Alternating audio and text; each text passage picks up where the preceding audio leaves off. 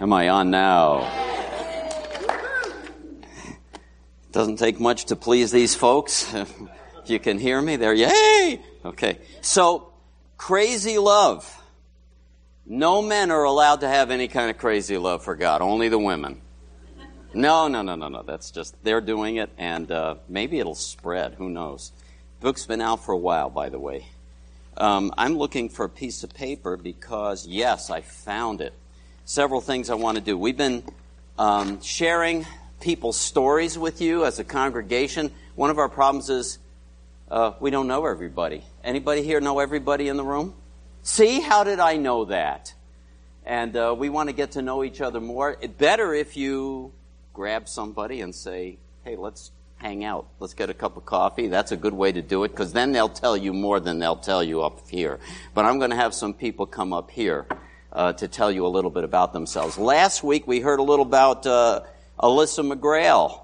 I'm glad you guys are here. I didn't know if you'd be here today. I was very moved as I listened in on the podcast. Found out that boys are f- filthy animals. That's what sets.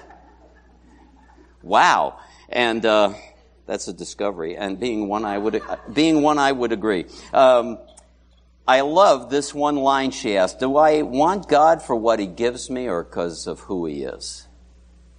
That's a great question, isn't it? I think a lot of times it's uh, bless me, Lord, make sure everything's perfect, and uh, then I may, uh, you know, give you a few bucks and go to church or whatever. But it's really what about Him? And I think that's some of the idea Francis Chan was talking about as well. So, by the way, does anybody know about him? He left his, he built a huge church and left it because he got tired of everybody being, I'll, I'll put it my way because I've used this before, consumer Christians. You know, we come to church, oh, bless me, uh, feed me, feed me, feed me. We're overfed. There's a too low a ratio of obedience to the knowledge that we have. We have all this knowledge. This is why once in a while I say radical things. I'm probably one of the worst pastors you've ever encountered, right? I'll actually tell you, stop doing so many things for God. Because you're not actually doing them for God. You're doing them to please other people or yourself or whatever, and you're killing yourself in the process. So I'll say things like that. I'll also say things like, you need to stop reading so many things or listening to so many Christian things because you're not able to process it and make it live out in your DNA, right? So enough radicalizing. This isn't the sermon yet. This is just free. So anyway, that was uh, Alyssa. That was so much fun. Uh, I'm sure three more months, four, three, three more, right? And we'll keep praying. And uh, I emailed her, and she responded, which was very nice on her busy schedule. I thought that's great. It was fun. Anyway, I'm having a good time. Sorry about you people. Anyway. One of the struggles we've had at Harmony, uh, I've been here four and a half years. Can you believe that? I know everyone's thinking, no, no, no, no, no, no, no, no, no, no. It's like, what was that? I heard the groans, so I know it was nasty. Feels like 10. Dean, you're the chairman of the MLT. Would you strangle him for me right now? So it feels, yeah, everyone's saying, um, yeah, it feels like he's growing mold by now. It's getting pretty boring, right? So, um, one of the things that I was encouraged about or challenged about when I first got here was we had lost our entire leadership team. For those of you who don't know, we had some rough water. And, um, so there's been pressure to reestablish an elder board because most churches operate that way. Biblically, that looks like the right pattern. Uh, although I'm not a hyper legalist on those kind of things, and I don't think it's good to be, but we are trying to do that, and I've been I've been the one holding back. And um, let me say several things about it. One, we've invited people to ponder, consider, pray into it, and been turned down multiple times. My question for us as a congregation would be why? if you're a person who's sitting here thinking, uh, brother, and I, how come you've never asked me? Ask me. I'll tell you why I haven't asked you or why I didn't notice you or whatever. But if you've got a hunger to help shepherd the flock, because that's what the job is for, and I'll be blunt, I'm tired of making most of the decisions myself. Uh, having a spiritual team around me would be a very helpful thing. I'm grateful for the pastoral staff I have. By the way, we're amazingly blessed that way, right? Uh, Derek and, and Pastor Tim, both of them helping him covering last week. I made a decision after hearing the response from last week. He can never preach again, or t- I'm just, I'm, I'm too jealous. I'm kidding. I'm kidding. No, there's nothing more exciting than to have other staff members succeed and do well. That's the way it ought to be.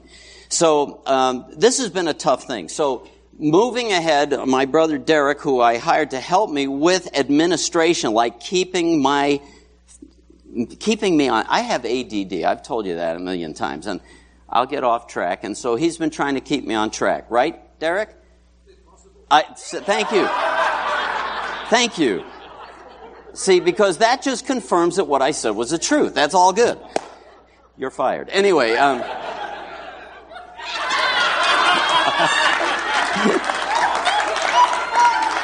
that was my line. That's my line. You can't have my line. So anyway, we'll be introducing you to more people, not Derek or or Tim anymore, but uh, and uh, we're looking at starting very small. Derek would naturally, I think, fall into the elder category. Most of us would agree with that. But being on staff, he can't be a voting elder. So we're trying to move ahead with a, a couple of lay elders. So I've got two people that, whose names will be in the bulletin in order to fulfill, that made me fix my, there.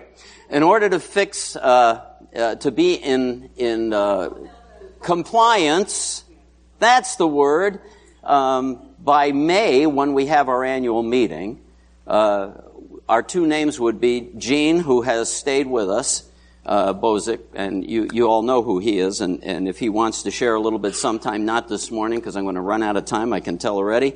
Uh, and the other person I approached a while back, and he and his wife have been on duty on a regular basis, week after week after week. If you haven't met them, it's because you've avoided them. I don't know how else to put it. You've literally had to avoid them, and that's the Vitulises. Are they in the room? Where are you guys? Hi, Cindy. I'm saying hi to you. Somebody else. Where's the? Oh, hi guys. Stand up so everybody can. Everybody know Angie? Yeah, she's the the welcome lady among many of you, helping lead that team. And Steve, if you would come on up, I'm going to ask him a few questions.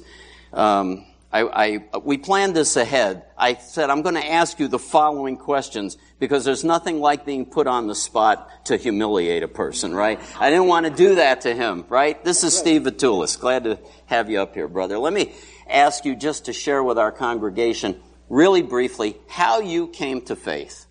All right. That would be important, don't you Sure. think? Yeah. I, I want to start by saying we did go through these questions, and I thought, how do I rehearse this? And I thought, you don't rehearse questions like this. You let the Lord take it. So that's the way it's going to work. Um, I grew up in a, in a house. I'm going to make the short version because we don't have the hour.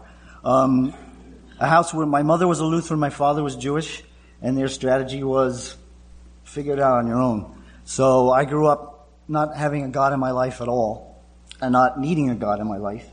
And I got to college in the 70s and did everything that the kids in the 70s did. And although I did all those horrible, terrible things, I had this annoying feeling that this wasn't right. Uh, Angela and I were married at 20. We moved to Virginia. My then new father-in-law was a new on-fire Christian who began preaching to me, none of which I wanted to hear. And he said, the day's going to come where God's going to grab you and you're not going to have any choice. And I, I blew that off. But one day I was sitting in our apartment in Virginia and I had never opened or seen a Bible in my life. And something said, open that book. And I opened it and I just did one of the, these and started to read and it just grabbed me. And I realized my father-in-law was right. That when God's ready for you, He grabs you and you have that choice. And I made the choice. And there was a church right across the street from where we lived. We didn't have any clue what it was, but I, we both decided, well, we might as well start there. Turned out it was the Disciples of Christ Church.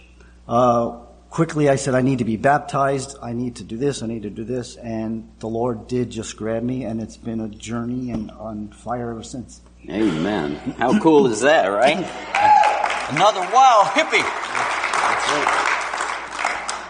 Oh, we're in trouble. Okay.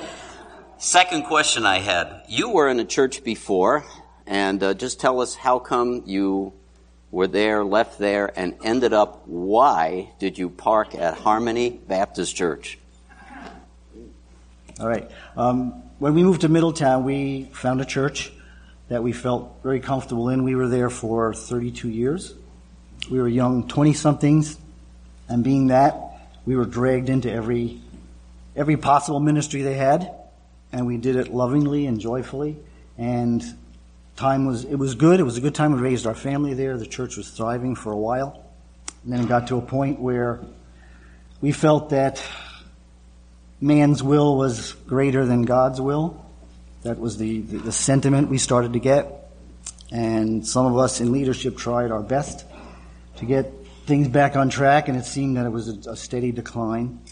And as gut wrenching as it was, as hard as it was, prayerfully, we, God never told us to leave, but he, we got to the point where He allowed us to leave and said it's okay. And we didn't just walk out the door, we told everybody lovingly why we were leaving, why we felt we had to. Few people understood, a lot of them didn't, and we continue to pray for them. So it was a real struggle. And we spent a, little over a year visiting churches throughout Orange County as far as New Paltz, feeling some of them were good, some of them, you know, just we weren't called. And one day I said, well, maybe we should visit Harmony. And Angela actually said, we had known that something went on here. We didn't know what it was. We didn't care. But Angela said, why would we want to go from one dead church to another? Because that's what we heard. That's what we heard on the streets. So, but I said, I said, we're getting to the bottom of the list. Let's try it. well, we walked in the door and crazy as it sounds, uh, funny as it is, the first person who was at the door greeting was Betty Placino. And I've known Betty for years, uh, professionally through dentist office.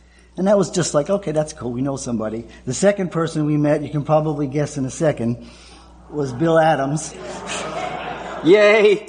And within, within minutes we were introduced to everybody there was. And we, we didn't automatically sit here and say this is the church, but Pastor John was vetting at the time with all the questions and the answers and something just spoke to us. So we said, well, let's go back again. It was the first church we said we'll go back to again. So second time, third time. Then we realized that this wasn't a church that was dying. It was a church that wanted to live. So we said, all right, we can be part of that and we want to be part of that. And we're still here. Two and a half years later. Yeah, you told me it's been a good journey here. Oh, it's been a great journey here. We really feel that there, the Spirit's doing something here we sense it, we see it in other people, and we're, we're thrilled to be part of it and can't wait to see what happens.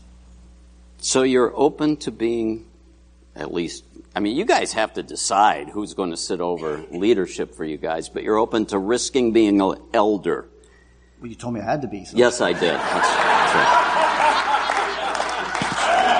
no, that's not. That's, that's. I just wanted to make that clear. That's not the case. No, um, we like some of the other people that have joined here, um, because of what we went through, we needed time to just sit and do nothing. And Pastor and you allowed us to do that.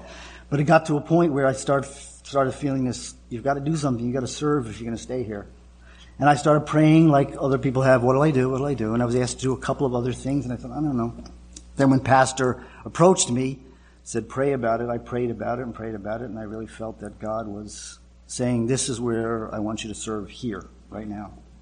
Yeah that was very encouraging to me immediately that he took this seriously before the Lord and, and wrestled on it and had peace. And that was encouraging. Last thing, real quick. Hopes for harmony. Do you have any hopes for the future My hopes for this church are the same hopes I had for the church before. That the Spirit of God reigns supremely in this building.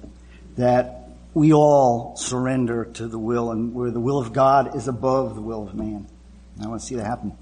Amen, brother. Thank you so much. Have a seat.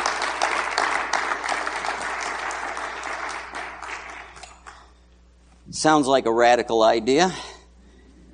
Let the Holy Spirit have His way among us. Amen. Um, let me. Can I make a comment? I, I I got a kick out of listening to the audible responses in the room when uh, he talked about this, this church checking it out at the bottom of the list, and, and then we, re, we discovered that it was a church that wanted to live, which I think is the positive. If you're part of this church and have been for a long time and you're offended by that, that you need to die to it. I don't know how else to put it. If you're offended that uh, the reputation of harmony has not been stellar in the community, you need to die to that and just let the Holy Spirit speak through people. In fact, I came up with a phrase I wanted to teach on. I'm not going to do it today, but I'm just going to teach it for a second, and that's called reconciliatory humility. We all need to carry a spirit of reconciliatory humility. Every Christian can honestly say, if you think I'm a mess right now, you should have seen what I was like 22 years ago.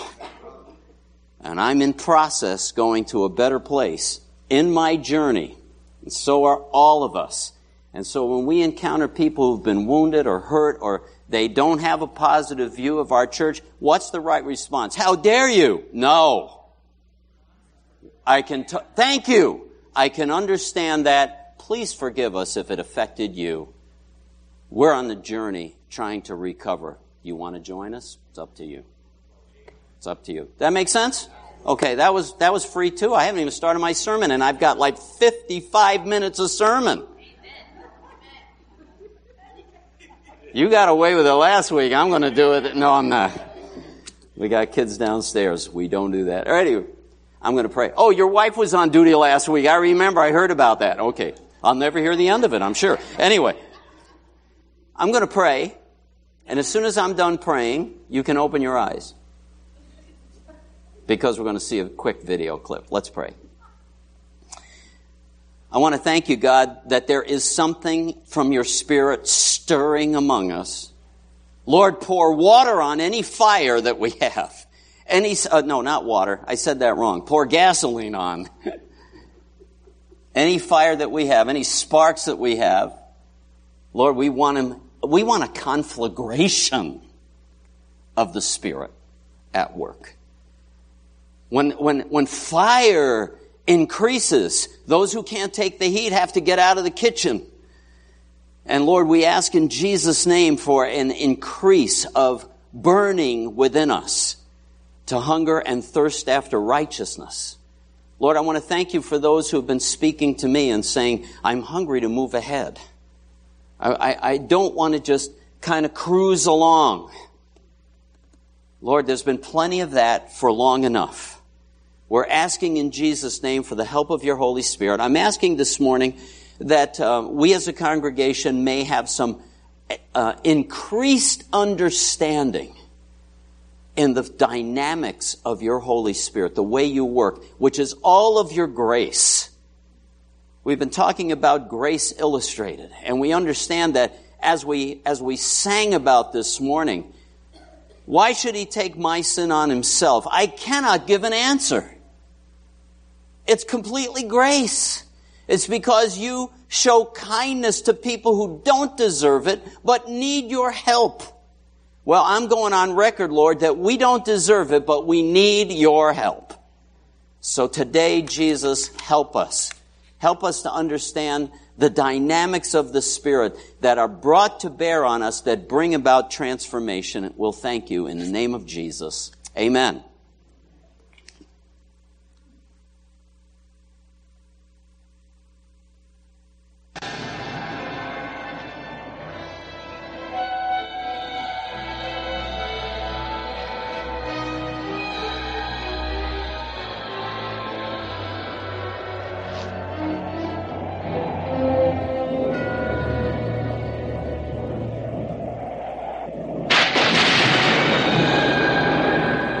Men's courses will foreshadow certain ends. I, I accept that.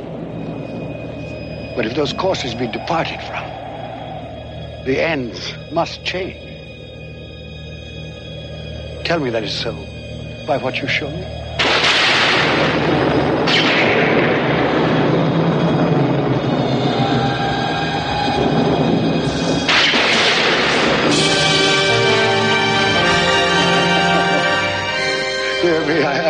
The man I was. I will not be the man I must have been but for this visitation. Why show me this if I am past all hope? Good Spirit, Your nature intercedes for me and pities me. Say that I may change these things by an altered life. I will honor Christmas in my heart and try to keep it all the year. I will live in the past, present, and the future. The spirits of all three shall strive within me. I will not shut out the lessons that they teach. Tell me. Tell me that I may sponge away the writing on this stone. Spare me. Spare me.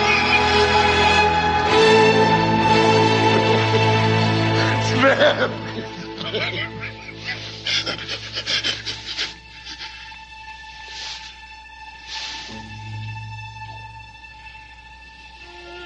My own room.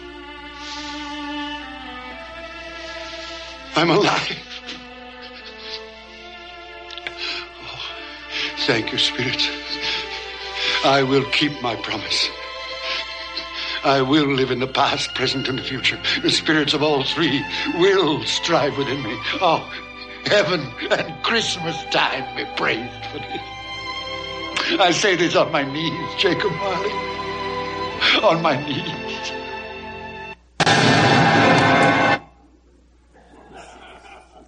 I didn't remember that part. Everybody know the story? One of my favorites. We're only two months past Christmas, so I think I can still get away with that. Do you think Ebenezer Scrooge would have changed, or would he have died just like his partner seven years early? Without the dynamic of the spirits. Right. It took four, didn't it? It wasn't just, I mean, thank God we only need one. That's the Holy Spirit. But it took four. It was the ghost of Jacob Marley first, and then past, present, and future. And even up to the last one, he's still resistant and full of himself. He still thinks he's giving the orders. He's still telling God what should happen, the way it ought to be. Unless some dynamic force moves in and transforms, left to ourselves, we're in trouble. So I want to talk about a dynamic survey today. My series is Grace Illustrated. Uh, it's not exhausted. How can you ever exhaust it? But I will have to stop it somewhere along the line because you'll all go find another church or something, you know? Talking about the dynamic, a dynamic survey. My instruction, I, I had this conversation with our worship team this morning is more didactic. Everybody know what that means? More teaching. Point, point, point as opposed to hortative, which is exhortation. When I exhort, I exhort a lot when I preach. Have you noticed? I, I try to. Some of you are saying you don't do very well, but I try. And uh, so this morning I'm trying to teach. I'm not exhorting, I'm teaching. If you get exhorted today, it's completely accidental. Maybe. But I wanted to use that picture, I, I, thought of several different ones. I even thought of the Bourne Identity. Everyone loves those series, right? But nah, that wouldn't work as well. This was a great picture of conversion. It really is. A great picture of him having his mind changed. And so what I want to do is take us back a couple of weeks to talk about that one verse that Peter is preaching to his people. After the day of Pentecost had happened and the church is growing, people are getting converted. The disciples are changed. Do you remember they were devoting themselves to the apostles' doctrine? What's the apostles' doctrine? Come on, it wasn't a trick question three weeks ago. I know I've been gone a long time. What is it? Thank you. It's this thing here. Right? The apostles' doctrine, to fellowship, the breaking of bread, which was communion, and to prayer. All right? They were engaged in that. And the Lord was at work, and the Lord was adding daily such as were being saved. Right? That's what was happening. The church was alive. It was vibrant. That's what was happening.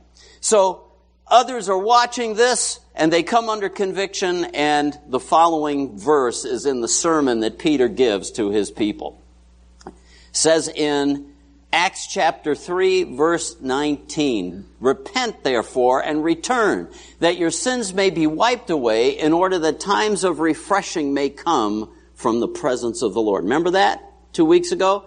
And we unpacked some of the words. Let me give them to you quick. Repent is the word metanoia. Have you ever heard of that? Metanoia is I changed my mind.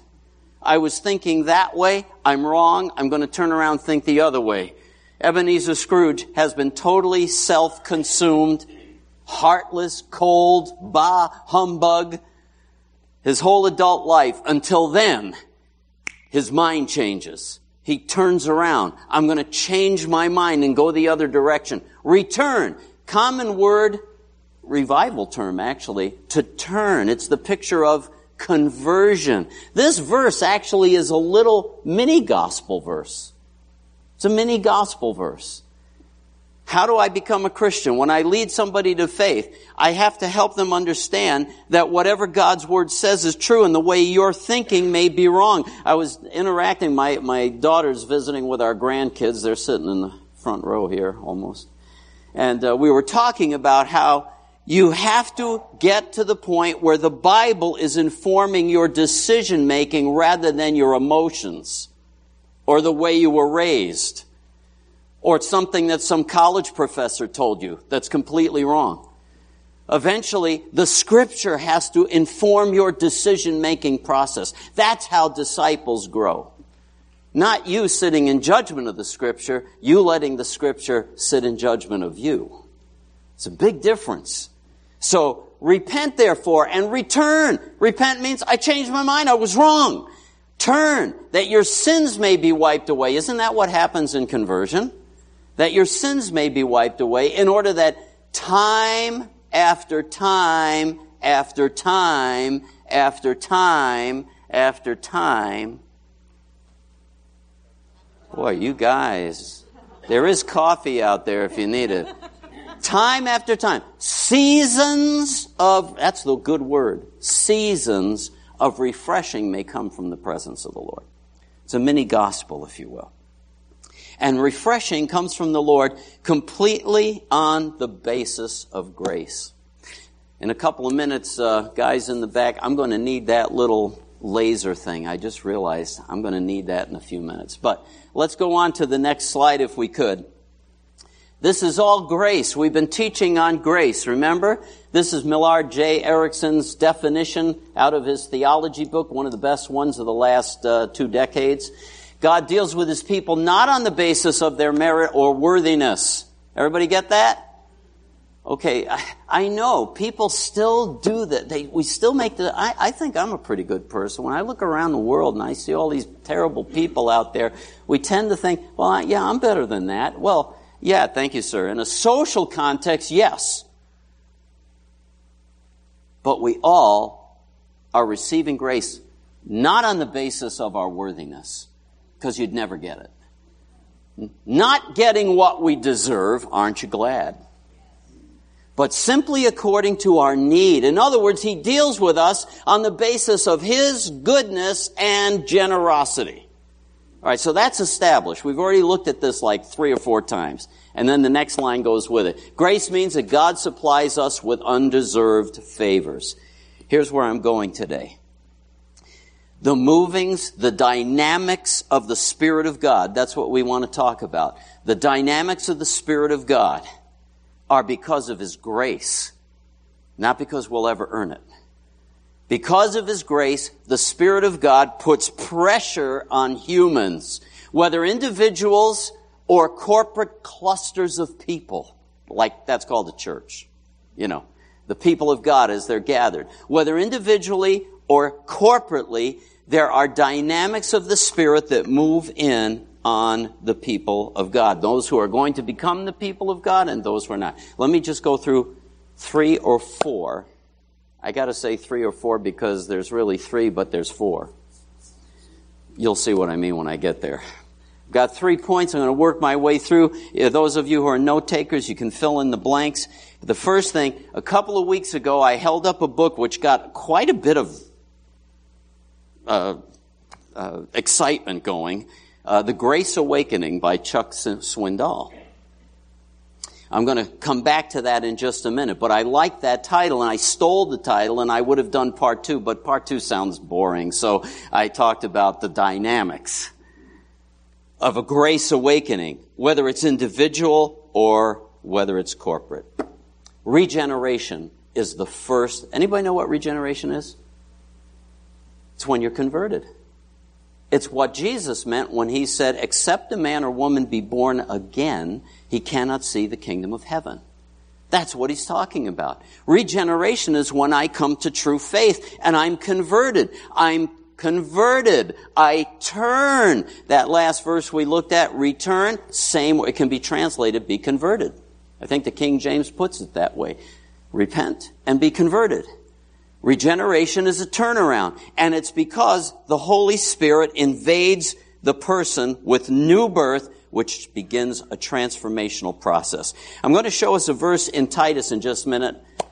Um, yeah, hold up one, one second, because I want to introduce it with the way Paul is instructing his followers in Crete. He says, make sure you're behaving nicely. And he says a little harder than that. You know, people can, can get, you know, can, can, can Christians actually become judgmental and crotchety? Yes, the answer class is yes. And uh, he's exhorting those people to make sure that their lives are gracious and grace filled. And he goes on to say this. Now we can see. For we were once foolish ourselves, disobedient, deceived. This all precedes what you're reading, so hold off on reading. We were once foolish ourselves, disobedient, deceived, enslaved to various lusts and pleasures, spending our life in malice and envy, hating, hateful, and hating one another. Yikes! That's his description of us left to ourselves. Oh, not us. Oh, yes. You never went to high school. All you have to do is go to high school. You know, all that's true. It is true, right? And I see people become Christians who keep the same toxic spirit on them. And then he says, but something happened. Even though that's your background, when the kindness of God our Savior and His love for mankind appeared, He saved us. Get this. He saved us not on the basis of deeds. You don't earn it which we have done in righteousness, but according to his mercy, by the washing of what? Regeneration, new birth, and the renewing work of the Holy Spirit. The washing of regeneration and the renewing work of the Holy Spirit. I think I've said this last time as well, just a reminder we so often, I so often encounter people who are just so sure they've got to clean up this bad habit or they've got to stop this or they've got to do that. Let me start doing good deeds. Let me get involved in, you know, the, the food pantry and then I'll be ready to be a Christian. You'll never be ready. You become a Christian and he makes you ready. Oh, I don't know if I can take it. What? It's an easy one, you promise? Okay. For those of you who are visiting, we do this. They ask questions so that I can answer so you don't walk out confused. And if he has a question, there are three others of you in the room have the same question. No. That's the washing of the soul in regeneration, right? And the renewing of the Holy Spirit. Oh boy. See, I'm never gonna, I got, I got five, three hours of stuff here. But anyway, go ahead. We're going to get there.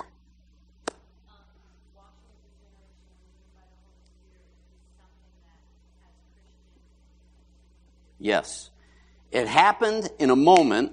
There was washing and renewing happened at conversion. We're going to talk about this in just a minute. But the renewal continues. So we are getting to renewal. So I'm not, I'm not blowing off your question. Here we go. By the way, he finished that. The renewing of the Holy Spirit whom he poured out upon us richly through Jesus Christ our Savior, that being, get this, justified by his grace. I forgot to tell you, that's on 1194 in your uh, Bible in the chair if you wanted to look it up. Make sure I'm not making this stuff up. Justified by his grace, we might be made heirs according to the hope of eternal life. That dynamic is the first thing that happens to bring you into the kingdom of heaven, to make you a child of God. I don't care whether it's radical, like we saw illustrated with Ebenezer Scrooge, or what happened to Steve or me being a wild hippie. uh, crazy person, or whether you were raised in a Christian home and you grew up knowing all of that, and it's like, I, some people even say, I, I don't remember the exact time. That's okay. Do, do, you remember when somewhere along the line the fact that you received it by grace became reality to you? Doesn't matter what your background is, dramatic or a mild conversion, you must be born again. You must be. You don't inherit heaven because your parents had it or because your uncle was a pastor. That doesn't get you in. You must personally have the contract with God. Receive that dynamic of the Spirit that gives new birth. Now, the next word is reformation. You can use the word renewal because that's what it is renewal, being renewed. It is the process of sanctification. That's what the Bible calls it. Being made holy, becoming more and more like Jesus Christ. That's what it's talking about. In fact, a couple of weeks back I shared this verse. Let me just show you this again by way of reminder. This verse in 2 Corinthians chapter 3. Now the Lord is the Spirit, and where the Spirit of the Lord is, there is liberty.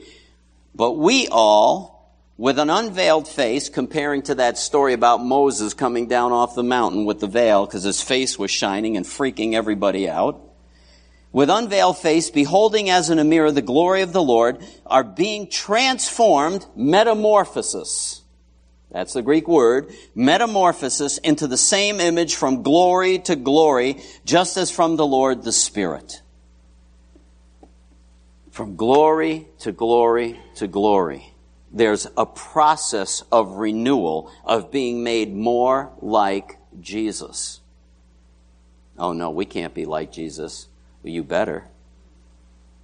How much? I can't control that. Sometimes neither can you. But we are in a process. There should be some evidence that you've gone from point A to point B and that you're growing, moving from glory to glory. Let me say one thing. Oh, I'm going to say more than one thing, actually. Backing up to the book, The Grace Awakening, I think the reason it caught everybody's attention was because he started with that great opening paragraph. There are killers on the loose, remember? People who kill joy, creativity. It's, he's describing the legalistic Pharisaic Christian. Everything's wrong. Nothing's right. Uh, Francis Chan was talking about that. There, you don't do this, don't do this, don't. And by the way, it's good not to do those things that he was talking about. Very good, because you're harming yourself anyway and you're dishonoring God. But there's more to that Christian life than just that. And so one of the things he was speaking into was that the image of Christ is not Pharisaic and death dealing. How many people sitting in this room have been scarred and wounded by Pharisees? You don't have to answer that publicly. How many of us still have remnants of Phariseeism in us? Still loosing it off me. I like that charismatic way of putting it. In the name of Jesus, I loose it off me. Yeah, it's out there. And where the Spirit of the Lord is, there is liberty. Liberty from that kind of legalism. Wrong. That's making rules that are not God's rules, not principles that are revealed in Scripture that we ought to live by. Having all kinds of ways of judging other people and not really being open handed and compassionate and uh, understanding where they're at. So that's the first thing. The image of Christ is not Pharisaic. So I don't want to be like that. I want to be transformed from image, uh, from glory to glory to glory. By the way, it was Rainer that said a while back, if you want a healthy church, it's very simple. All you need is healthy Christians. How easy can it get? To have a healthy church, we just need a church full of healthy Christians. Christians who, it doesn't matter how far along you are, but you're in the process of going from glory to glory to glory. Now I need my little thing. This, this is something we do. Isn't that beautiful artwork? Don't anybody mock me. This is, this is as good as I could do working with a program I'd never used before. Uh, the other night, get it in on my screens. But anyway, I've used this little chart with our new Christian class when, uh, when we're gathered together and we're trying to explain how growth happens in a believer's life. So I did these little graphs here. The bottom line, let me, let me use that. Where's that dealy hooey? Did I? Ah, there it is. This, this way is time, okay? So from the point of new birth here, you're living your life and you're moving forward in time. Simple? This line, look how nervous I am. I need more coffee. Anyway, this, let me try that again. See why I'm not a, anyway. That upper line is my spiritual progress, if you will, my growth in maturity. Okay? By the way, we have to know this. You have to know this. We never arrive. This side of glory, we never arrive off this chart. I know one of the graphs goes off the charts, but that's because I ran out of maturity bubbles or whatever. this side of glory, we never arrive. Okay? But here's the deal. There are different ways people, oh, what did I do? Oh, I did that. That was my bad. All right, here's the deal. So somebody gets radically converted. They go way up here, and all of a sudden, you know, people are asking them three months after conversion, you want to be an elder in our church? Well, you should be a pastor. We do a lot of that with, with rock musicians who get saved and write songs and stuff, and all of a sudden they're the theologians. It's like, ouch. But anyway, little, little um, commentary there. You might have picked up on that. Um, it's a mistake. Okay? But what happens, now look what happened to this guy. He's up here and then, eh-eh. I can probably tell you what. I was going to a church and something happened. and I'm done. Actually, the, you know what I did wrong with that? That that's the purple line. There's something wrong with that because actually that purple line should actually go this way. It's down over here now. Because that's what happened. You stalled yourself and you're not making progress. You're either making progress or you're really sliding backwards in the Christian life. The red line would be a sample of someone who's had that kind of experience. Uh, they're joyfully, you know, the Bible talks about the different so- soils. They joyfully receive the Spirit. They're, they're happy about this salvation. They're excited for a few weeks. They read a few things out of the scripture, whatever, and then Jesus says, the cares of the world, the pressure of riches, maybe opposition, their family gives them a hard time, whatever, and they stall out. I'm not making any comment on new birth. I think people who've really had new birth can get damaged and miss it. And so they're down here and they're puttering along. Oh, they went to a church meeting. I had a great time that day. Went forward, prayed with the pastor. Felt a lot better for about three months. Anybody relate to anything? I am I just insane? Am I insane? It's on weeks, right? And down he goes. And now, here's what I would consider more normal or healthy. A person gets converted, there's an immediate spike. It probably should have been a little higher. Uh, not always, depending on whether your conversion is radical or you were well exposed to it all and finally came to a decision point. You grow, and then you grow, and you have a little dip, and you grow up here. Something really, you, you went to a conference, God spoke to you powerfully, brought you up here. Then, you know, the events of the next week, slam, slam, slam Right? Any, any, anybody ever have that happen to you? It's like, I thought I made the right decision. All of a sudden everything's going wrong. How many times does that happen?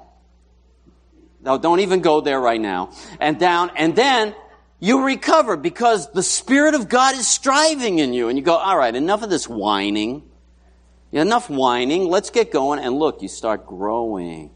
And then you have a tragedy hit you or something and you, you recover from that eventually and you come up. And anyway, if you don't get the idea, what I'm trying to say is you keep working your way up, up, even with valleys, ups and downs. Notice when you finally get here, you're in this valley here and you're just bumming.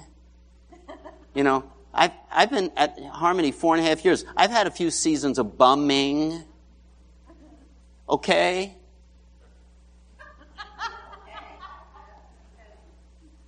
Does anybody love me? Okay. So, I've had a few, but guess what?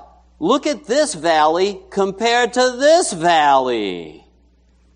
We totally forget, don't we? You're way ahead of where you were.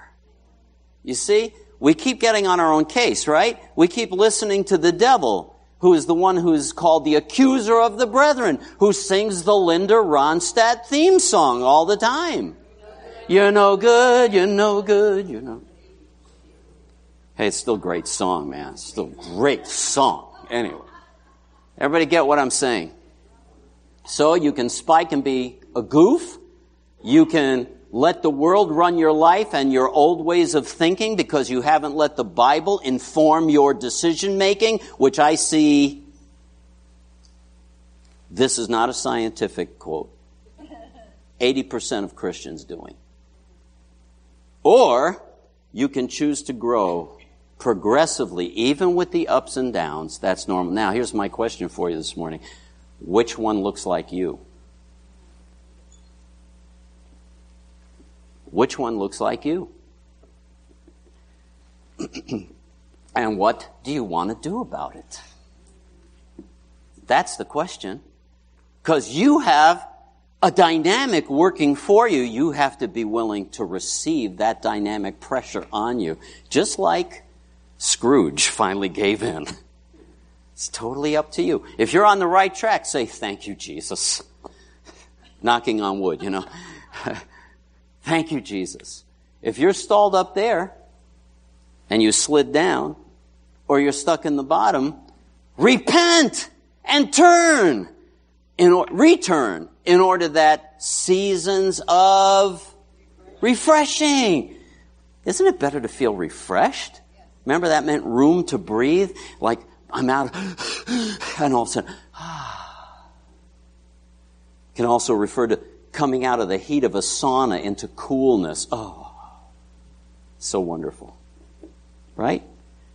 A healthy church is full of healthy Christians. Where am I on my spiritual journey? By the way, I referenced two weeks ago spiritual dryness. It wasn't Luther, but he's mentioned in it.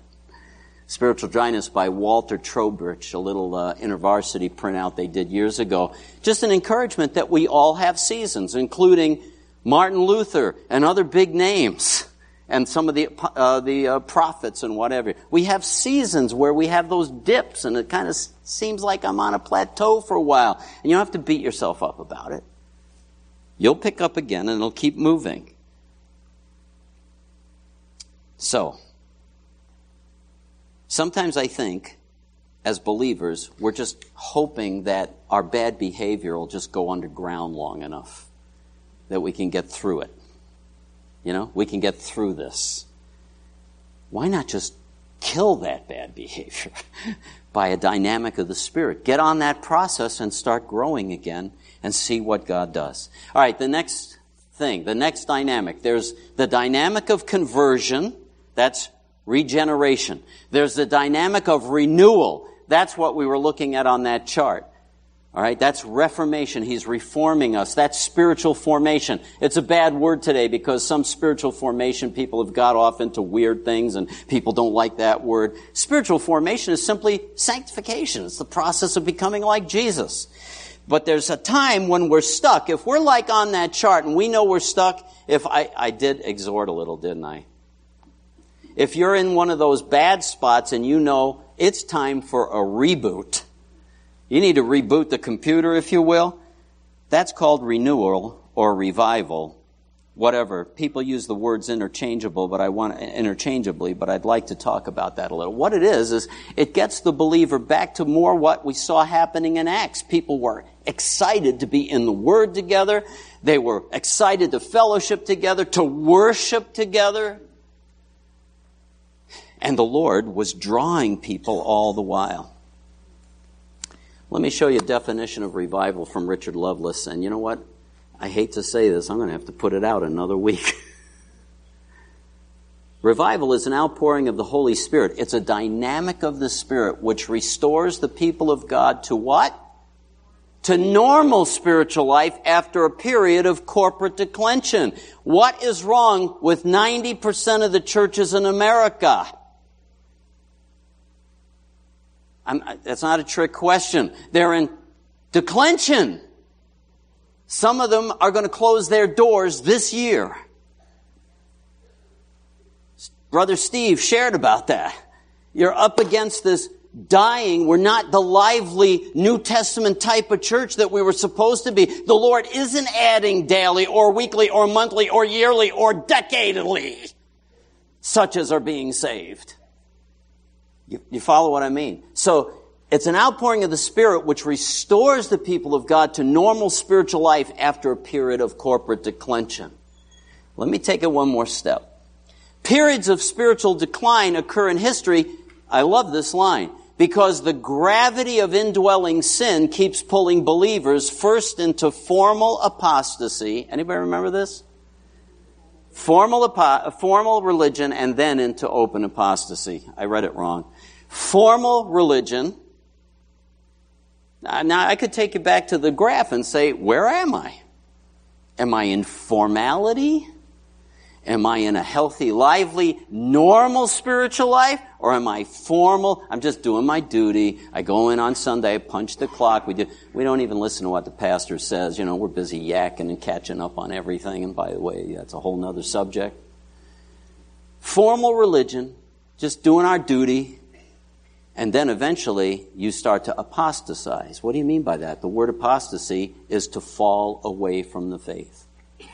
So we have churches today that don't believe that Jesus was raised from the dead. They don't believe that he was born of a virgin. We're not sure that he created everything. We think we're an accident.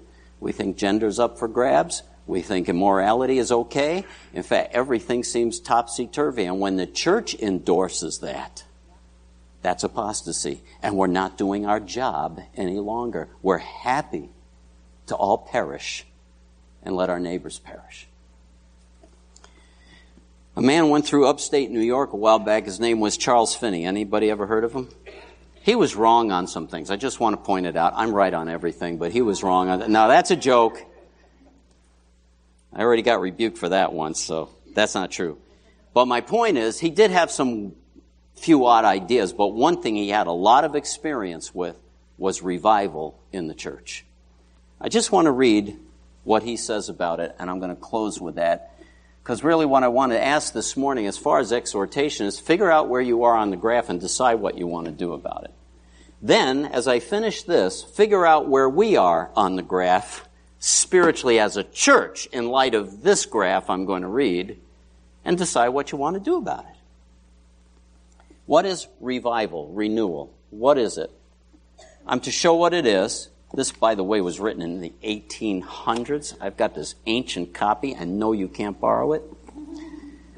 It is the renewal of the, I love these definitions. It's the renewal of the first love of Christians, resulting in the awakening and conversion of sinners to God. It presupposes that the church is sunk down in a backslidden state, and a revival consists in the return of a church from her backslidings and the conversion of sinners. A revival always includes conviction of sin. This is where it starts on the part of the church. Do you understand that? That's what real revival is. It's not a meeting you set up. It's not mass evangelism. By the way, my spiritual father, Billy Graham, went to be with Jesus this week. I wanted to park on that, but I don't have time. Next week. A revival always includes conviction of sin on the part of the church. Backslidden Christians will be brought to repentance. A revival is nothing else than a new beginning of obedience with God. Isn't that great? He invites you into a new, he, reboot the computer anytime you choose. It's up to you. Backslidden Christians will be brought to repentance. Christians will have their faith renewed. While they are in their backslidden state, they are blind to the state of sinners. Their hearts are hard as marble. The truths of the Bible only appear like a dream. They admit it all to be true. Their conscience and their judgment assent to it, but their faith does not see it standing out in bold relief in all the burning realities of eternity. Is there an eternity? Is there a God? Are we going to stand before Him? It's like we're on Advil or something. Then, the last thing a revival breaks the power of the world and of sin over Christians. It brings them to such a vantage ground that they get a fresh impulse towards heaven. They have a new foretaste of heaven and desires for the union with God, and the charm of the world is broken. The power of sin gets overcome. That's not perfection, but there's a break. And then he says this when churches are thus awakened and reformed, the reformation and salvation of sinners will follow, going through the same stages of conviction, repentance, and reformation. Now, I don't know about you. I can't make that happen. Can you? The only one I know who can do that is the Spirit of God who can bring a dynamic pressure on His people. And that's what I think we should be praying for. The Spirit to move in with His pressure on us and on non believers. Let me just show you this, and I'm, I'm really done. I really am. Can you go to the Zechariah text? Uh, wouldn't you love to lead people to Christ in this kind of context? Thus says the Lord of hosts, in those days, ten men from all the nations will grasp the garment of a Jew, make believe that's us, and say, let us go with you, for we heard that God's with you. I don't have to argue, cajole, fight with them. They're like, tell me all about this God right now. Okay, get on your knees. Let's pray. How easy could it get? That's got to be a work of the Holy Spirit. See what I'm saying? We need Him to work in us so He can work in them. Let's stand together and we'll be done.